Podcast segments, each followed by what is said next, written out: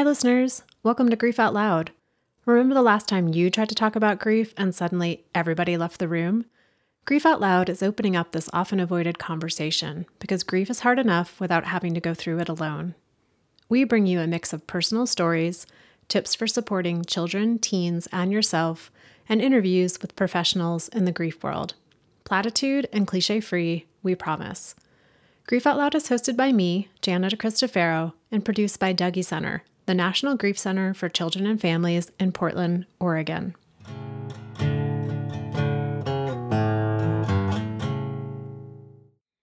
On the show, I've talked with a lot of people who felt wholly unprepared for the reality of grief.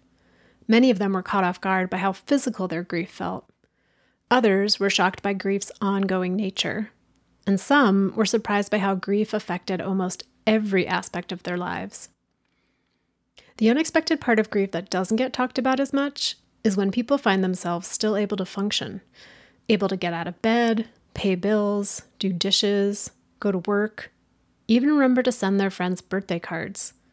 And for some, they go beyond functioning. They're still able to laugh and have fun and make future plans. For Yona, the contrast between the intensity of her heartbreak and her continued ability to get up every day and engage with life was super confusing. Yona's mom, Anita, died in March of 2021, a few days after Yona's 26th birthday. Anita died of a pulmonary embolism that happened just hours after coming out of surgery. Yona was devastated. Devastated and still able to function. So, if you've ever caught yourself wondering, what is wrong with me? How am I able to fold laundry right now? How was I able to get through that meeting at work? This episode is for you. And it's also for anyone else out there listening. Yona and I talk about her mom, their relationship, what it's been like to grieve as a young adult when so many of her friends haven't experienced a grief like hers, and how her grief has changed over time. Just a quick note, listeners this episode mentions feeling hopeless and overwhelmed by pain. If you or someone you know is struggling, please reach out for help you can call the National Suicide Prevention Hotline at 1 800 273 8255, or you can text hello to 741 741. Okay, here's the episode. Yona, thank you so much for being part of Grief Out Loud and for coming on a call with me all the way from Finland. I really appreciate you making time for this. Thank you. It's nice to be here let's talk a little bit about your mom, Anita. When you re- first reached out to me, you described your mom as your best friend and, and basically your whole family. So tell us a little bit about her and what, and what does that mean to you that she was your whole family? Well, I mean, she wasn't my whole family, but she really felt like that because when I was uh, 13, my parents got divorced. It was a difficult divorce. They didn't really talk to each other after that. So even though I have a relationship with my father and I think it's a really good relationship, she was the pillar parent or the primary parent. And, you know, we were just so similar. Watching her was like a time machine for me. You know, I was like, okay, in 30 years, I'm going to be like her. We had really similar personalities. And, you know, for me, she was just the definition of my family. I also have a big brother who, I mean, we're in touch and we're good, but we're different. And, you know, I, we didn't really spend time together and we still don't. My mom was like the family member who I just really, really, when I was with her, I felt like I'm with family. Hmm. Like she was really your person. Absolutely. And she was just for me, I think she was just my whole connection to the rest of our, you know, our extended family and everything. All those relationships to other people as well, like my uh, my cousins and you know her cousins and everything. She was like the link between us. So mm. it's, it's been, you know, hard navigating that. You know, now I have to stay in touch with them myself. Yeah, and I've heard other people talk about sometimes the person who died was kind of like the sun in the solar system. And then when that person dies, all the other planets are like, where's the gravity? Like, we don't know how to orbit each other in the same way without our primary connection to the sun that made the entire system stay together. There was something you mentioned that really caught my attention. You said that being with your mom was like being watching a time machine. You were like, well, that's what's going to happen to me in 30 years. And just wondering, were there certain aspects of the way your mom was or her personality that you were excited to grow into? And on the opposite, were there things that you were like, ooh, I actually kind of hope I, I don't embody that as I grow older? Definitely, there were both. Um, I think, you know, she was a really warm and kind and wise person. And she was really curious about everything. Like my cousin used to tell me, or she actually told me after she died that, you know, it was so special about your mom that, you know, another person would walk into the room and be like, oh, you look nice. And my mom was always like, oh my God, that dress is so beautiful. Where did you get it? You know, she was always just so excited about everything. And I think that's something I really want to embody. She was a lot more optimistic and, and positive about life than I think I am. Um, as a person and professionally and as a boss and everything, she was just a really, really good person and people wanted to be around her. She was so compassionate, which made her a really good boss. And, you know, she was such a dedicated. I I really wish that, you know, I grow into that kind of person and especially the kind of mother she was. I think she was not just a really good mom to me and my brother, but she was also like she made an effort to get to know all our friends and partners and you know she i think our home when we were teenagers was kind of like the the, the place where everybody hung out because she was cool with it. She was like it doesn't matter if it's a bit messy. I'd much rather have like an open door policy and you know have everybody want to be here and get to know everyone. And i really hope i become that kind of mom then there's always a downside to being a really, really compassionate person. And I think for my mom, she really dedicated her life to others, which is such an admirable thing. But I just think she didn't really take care of herself always, and she didn't put herself first ever. I've always looked at that trait in her and been been like, I don't want to do that, and I want to put myself first or I don't know first, but at least, you know, value myself and take care of myself. And I think that's something that I've been really conscious of always. Mm-hmm. Yeah, almost as if you want to make sure that you continue to care for yourself the way that your mom cared for you. You know, that she prioritized your well being and you want to be able to prioritize your well being as well. And you know, your mom died so suddenly and unexpectedly from a pulmonary embolism after, you know, a successful surgery. I'm wondering how has the suddenness of her death affected you? Um, I think everything's been delayed because of it. Like my reactions have been delayed. So when I first heard, there was like a week or two that I really didn't feel anything. I was completely numb and I was really frustrated with it. And I had this I call this, you know, crisis hotline or whatever, which is, you know, for people who lose their their loved ones. And and I said, like, why am I not crying? Or, you know, why am I I was sleeping perfectly fine, like nine hours a night, and and I did not understand what was going on. And so they told me that, you know, this is your body's protecting you. This is too much. You have to wait for, you know, the reaction to come bit by bit. It's not going to come like a tsunami all at once. I think everything's been delayed. And, you know, not just my grief, but also like practical arrangements. Like everything was like no one thought she would die. She was not prepared to die. She had her, you know, documents all over the place and all the practical arrangements were really difficult because there was absolutely no preparation from anyone. You know, I'm I'm only now starting to actually access my grief after a 5 month period of just getting all the practical things done and and trying to just make sense of it. And i think for me this has also been very difficult for you know my sense of safety. I have had this feeling and i still do like can anything happen? Could i die right now? I was worried of course. I know surgeries are always a risk but i was still thinking like it's probably going to be fine right and so then I got the call that it was fine. And 24 hours later, I got a call that she was dead. I could not believe that something so unlikely could happen. So your whole sense of like how the world operates and the things that you hold to be true, which is you get through the surgery, everything's fine, so you're going to continue to be fine. All of that got upended and called into question. Yes.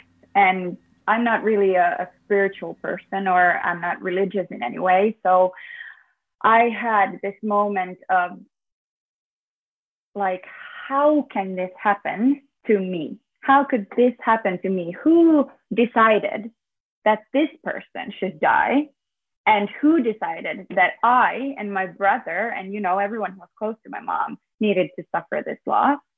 And so I had weeks of really like existential crisis. I was like, how can this be my life? Like, I can't believe this is my life. And I really needed answers. And this time has gone by, I've realized like I'm not going to get answers and I am not necessarily even a believer in that there's, a, you know, a reason for things to happen. I, I just feel like, you know, bad stuff happens and it's really random who it happens to. Mm yeah, well, that's a process to get there, right? At the beginning, it's like, who is to blame? like, who can I say, this is your fault that this happened because it should not have happened. It's totally not fair. It doesn't fit with the way that the world is supposed to work. And it's not, it's not just that this happened.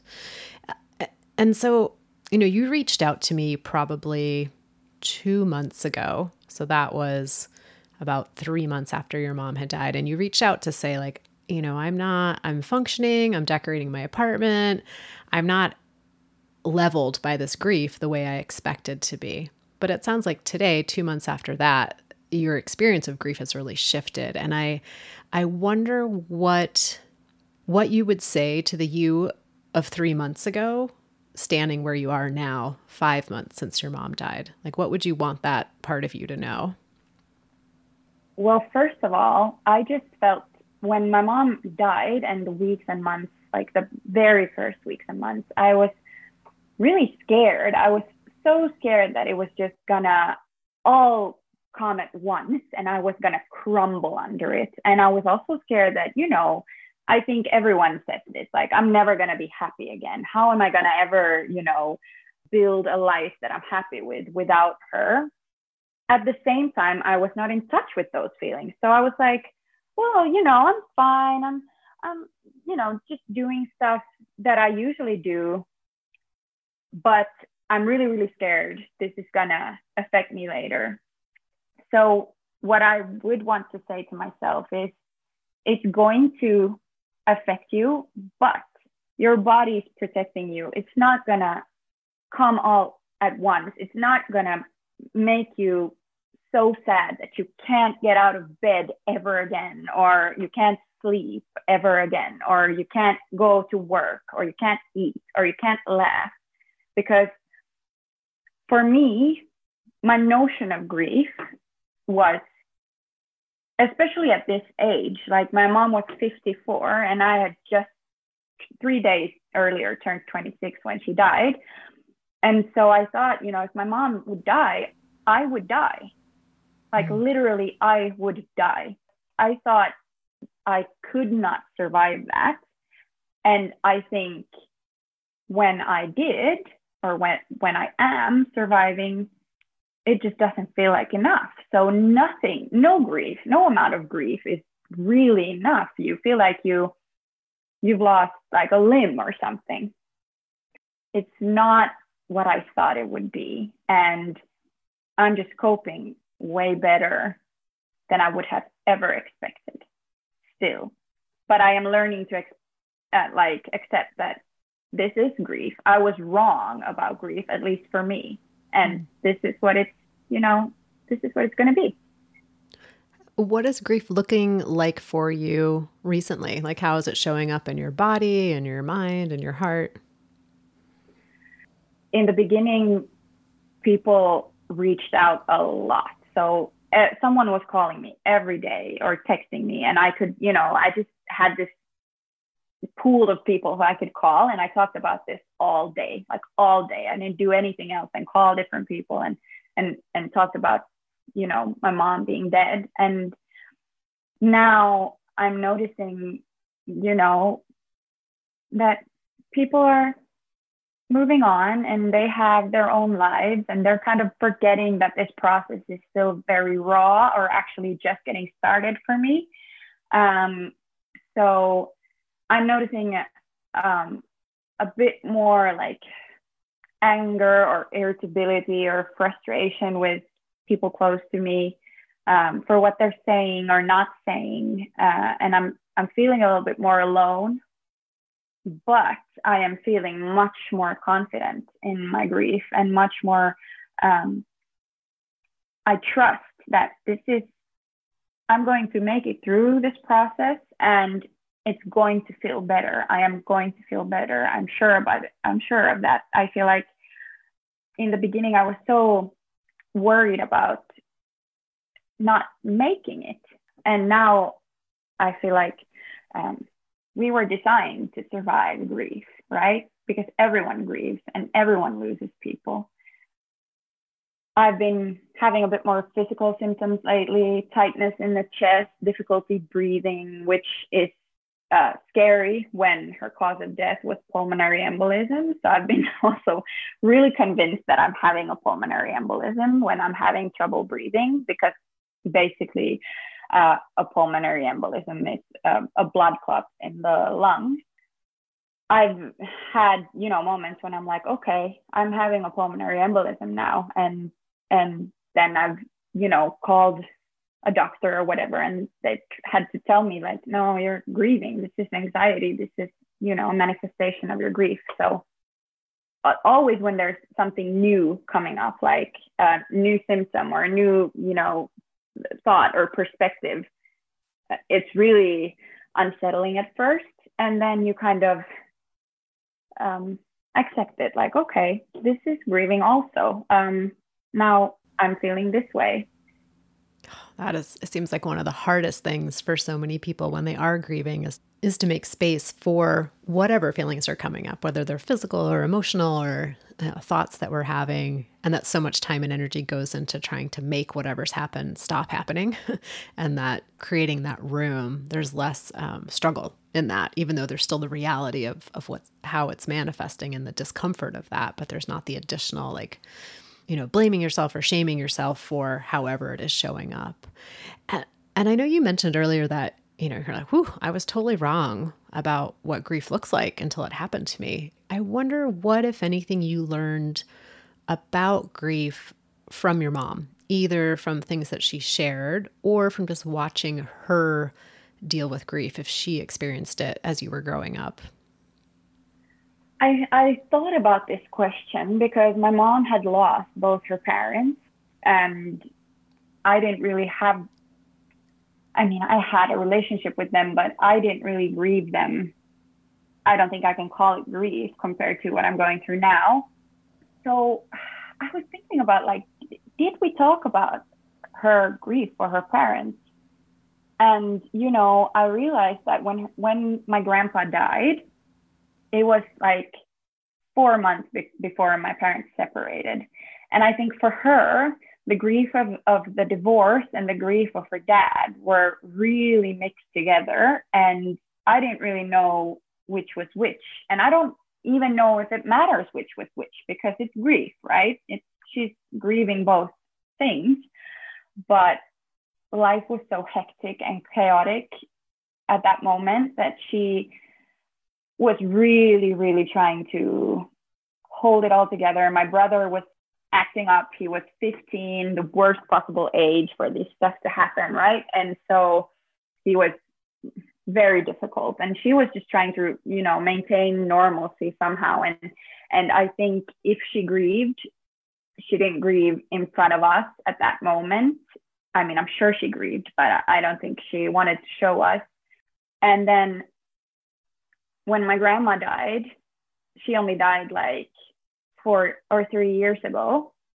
I just think, you know, she was 82 and she had cancer, just a very undramatic way to go somehow. Like she was, I, we just all felt like this is the circle of life.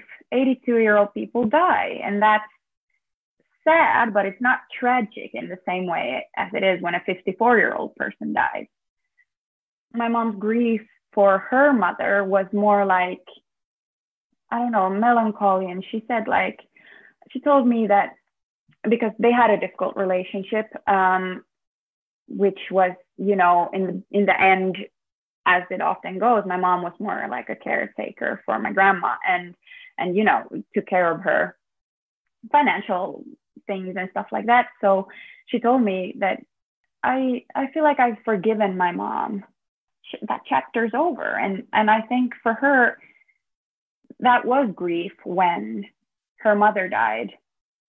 I really don't feel like it's applicable to this situation because this was unnatural. A, a person that age just shouldn't die. And, you know, it was sudden and and I am so young and so I don't have tools that my mom has given me directly. However, I think the kind of person she was and the compassion she had for people just really gave me tools to be compassionate with myself and also listen to people's experiences and help myself. I don't know how to explain it, but you know, I think I am coping really well under these circumstances and I think it's because, you know, the person I became the person person she raised me to be.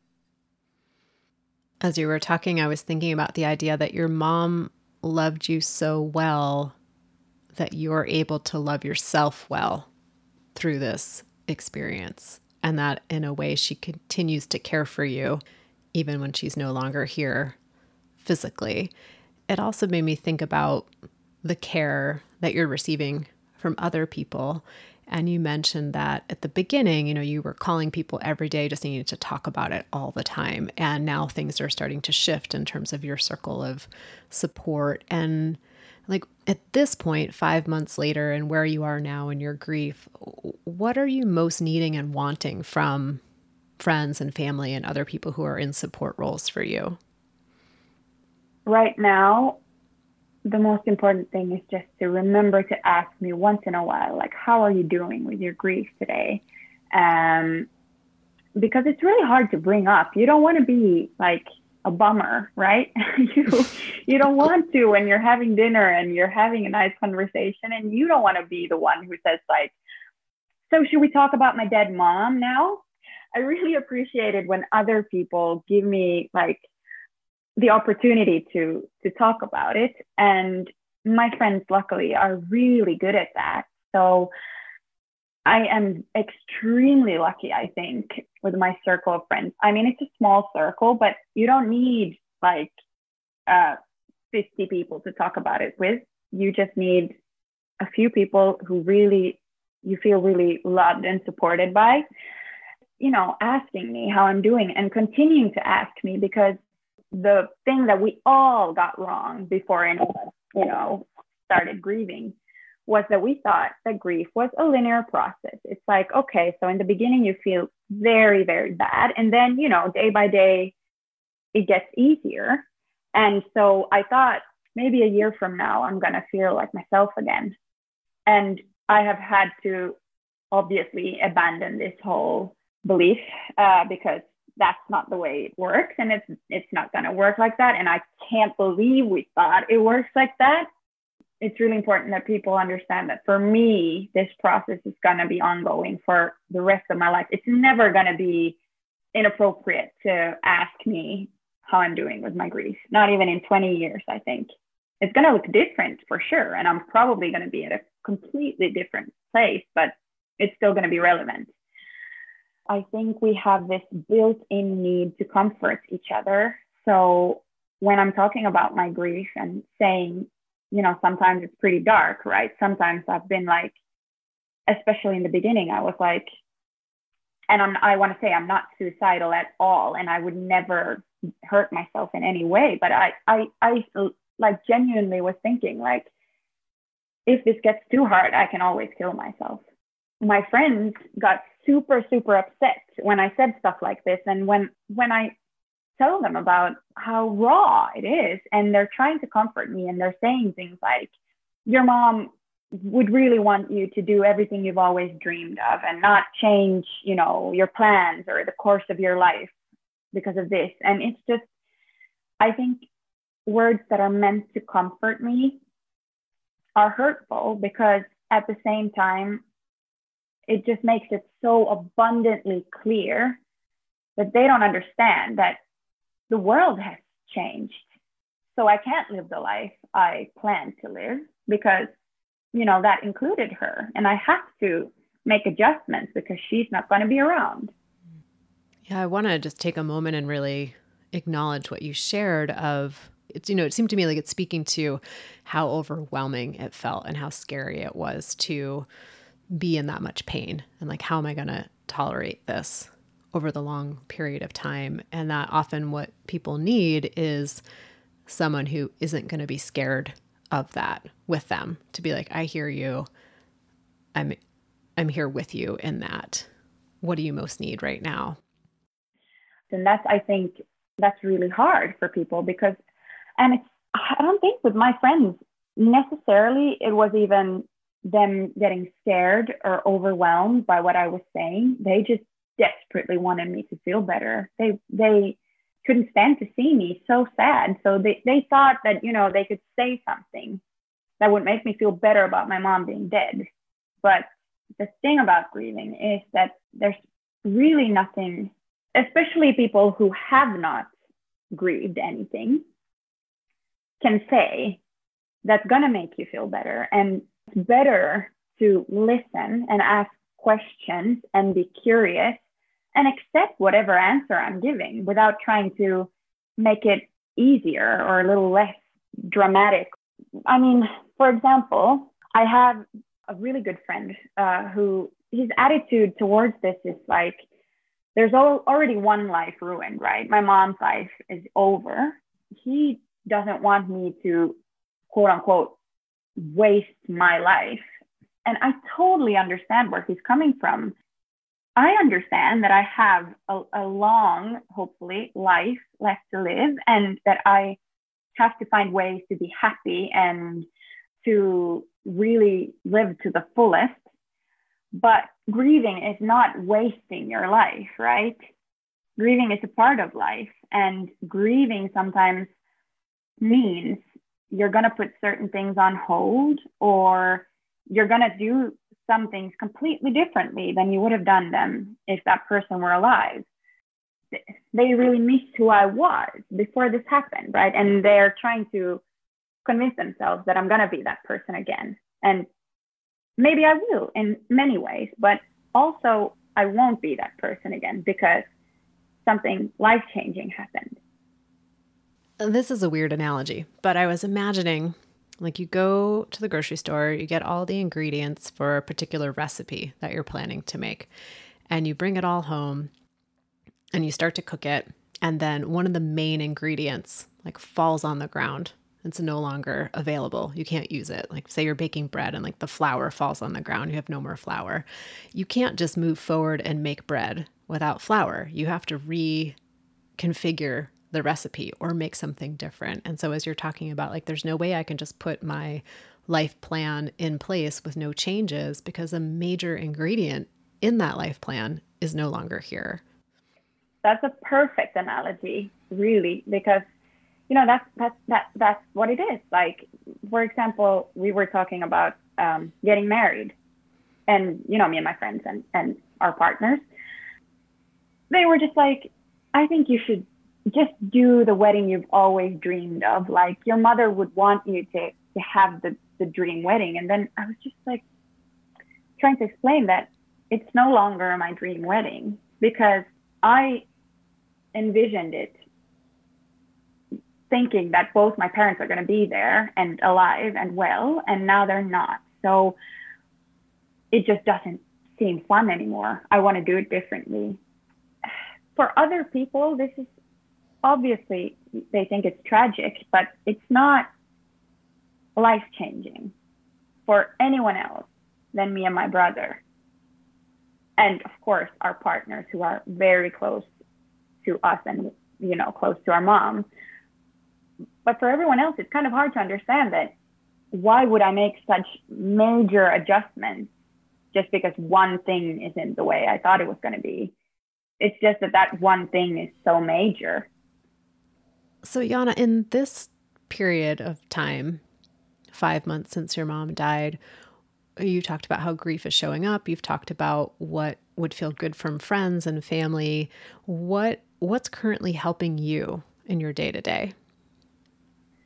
For me, I've had a lot of feelings about, uh, or a lot of feelings of like anger, and I've taken it out on on my friends and the ones that are closest to me lately, um, which has been very difficult because then I not only live with grief, but I also live with guilt for treating people like crap.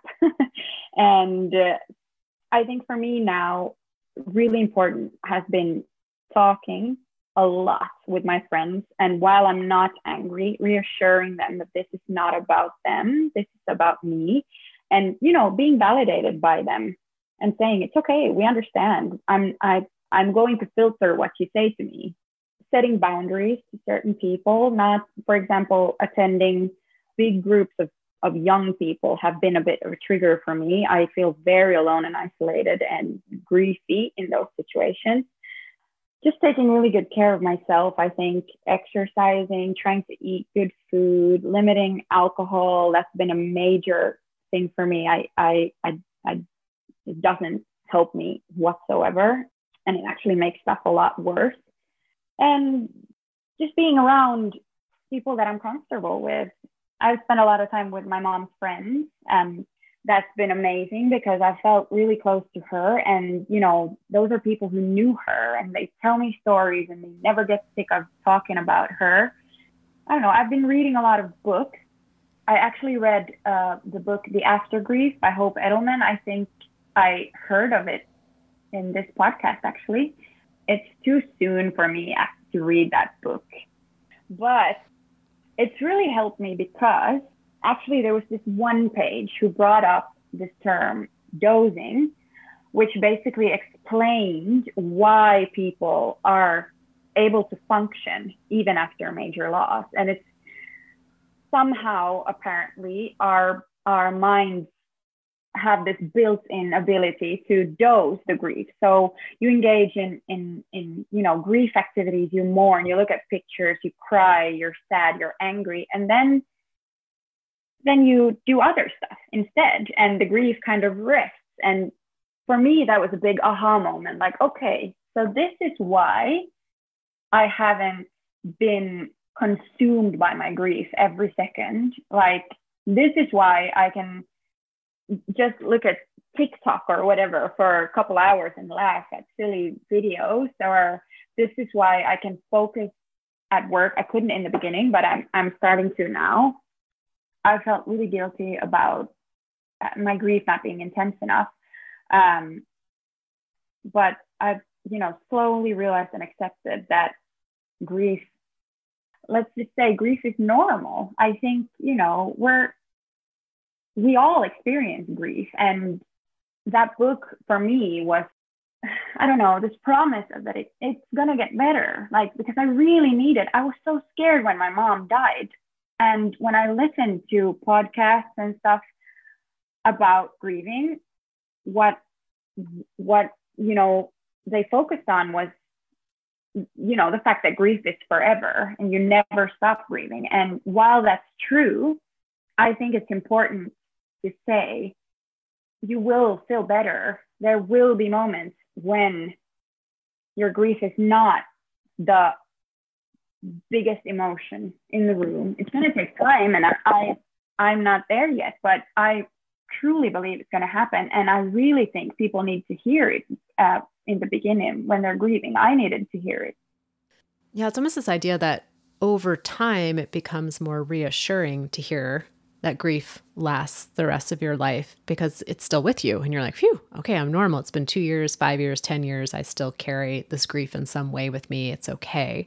But right at the beginning, it may be more reassuring to hear grief changes it's not going to always feel the way it feels right now. It doesn't mean it's going to go away, but it's not going to feel this intense for the rest of your life in the exact same way that it feels now because it can really have that sensation at the beginning of it's just always going to be like this and I'm not going to be able to get out of bed for the rest of my life. So I just yeah, I really I'm grateful for you to for emailing me and being like, "Hey, I have this other side of grief I really want to talk about and share with your listeners." So I'm yeah, I'm grateful for you today for talking with us and and sharing that perspective.